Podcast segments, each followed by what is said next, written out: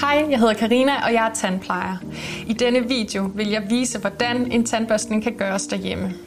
Det er vigtigt at børste tænder grundigt to gange om dagen på dit barn. Og det er dejligt. I dag børster jeg tænder med Svend, som er 4 år. Svend vil gerne have børstet tænder i sofaen i dag. Du kan samarbejde med barnet ved at spørge, hvor tandbørstningen skal foregå. Det kan fx være at ligge ned på sofaen, hvor der er god støtte til hovedet. Jeg bruger en tandpasta med fluorid og bruger en mængde, som svarer til hans lille fingernegl. Når du skal børste på ydersiden, er det nemmest, hvis dit barn lukker munden lidt, mens du let hiver ud i kind eller læbe. Det er så flot, Svend.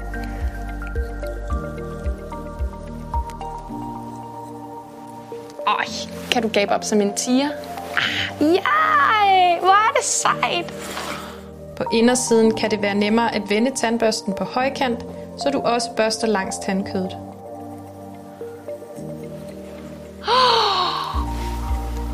Så må du gerne sidde op igen. Så mangler vi tænderne i undermunden. Er du klar? På tykkefladen kan du børste både på langs og på tværs. Når du børster tænder på dit barn, skal du børste alle flader og langs tandkødet, så både tænder og tandkød børstes. For at opnå en grundig tandbørstning på dit barn, er det vigtigt, at I samarbejder. Lyt til dit barn. Måske har dit barn brug for en pause under tandbørstningen. Har du brug for en pause? Sidste. Er du klar? Så kommer vi med ind på indersiden af tænderne. Kan du mærke, at jeg kilder på tandkødet? Du vil gerne have tungen børstet, skal vi børste? Hvor er du sej. Kan du bide sammen for mig sådan her? Det er vigtigt at have et system, så alle tændernes flader bliver børstet rene.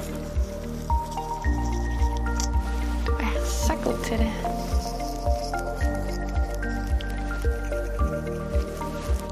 Og er du god til at få børstet tænder? Og var du dygtig? Når du har børstet tænder på ydersider og indersider og tykke flader, så lad barnet spytte ud.